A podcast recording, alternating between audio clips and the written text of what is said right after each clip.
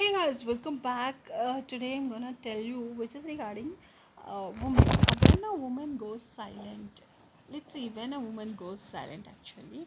So what is the behind the reason? Uh, here I'm gonna tell you when a woman goes silent.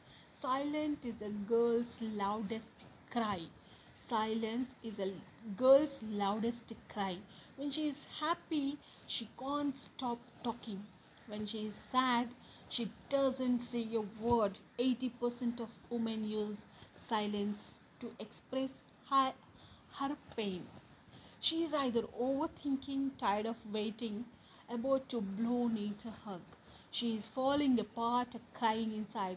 You know, she is truly hurt when she starts ignoring you. Once she becomes hurtless, the relationship cannot be saved.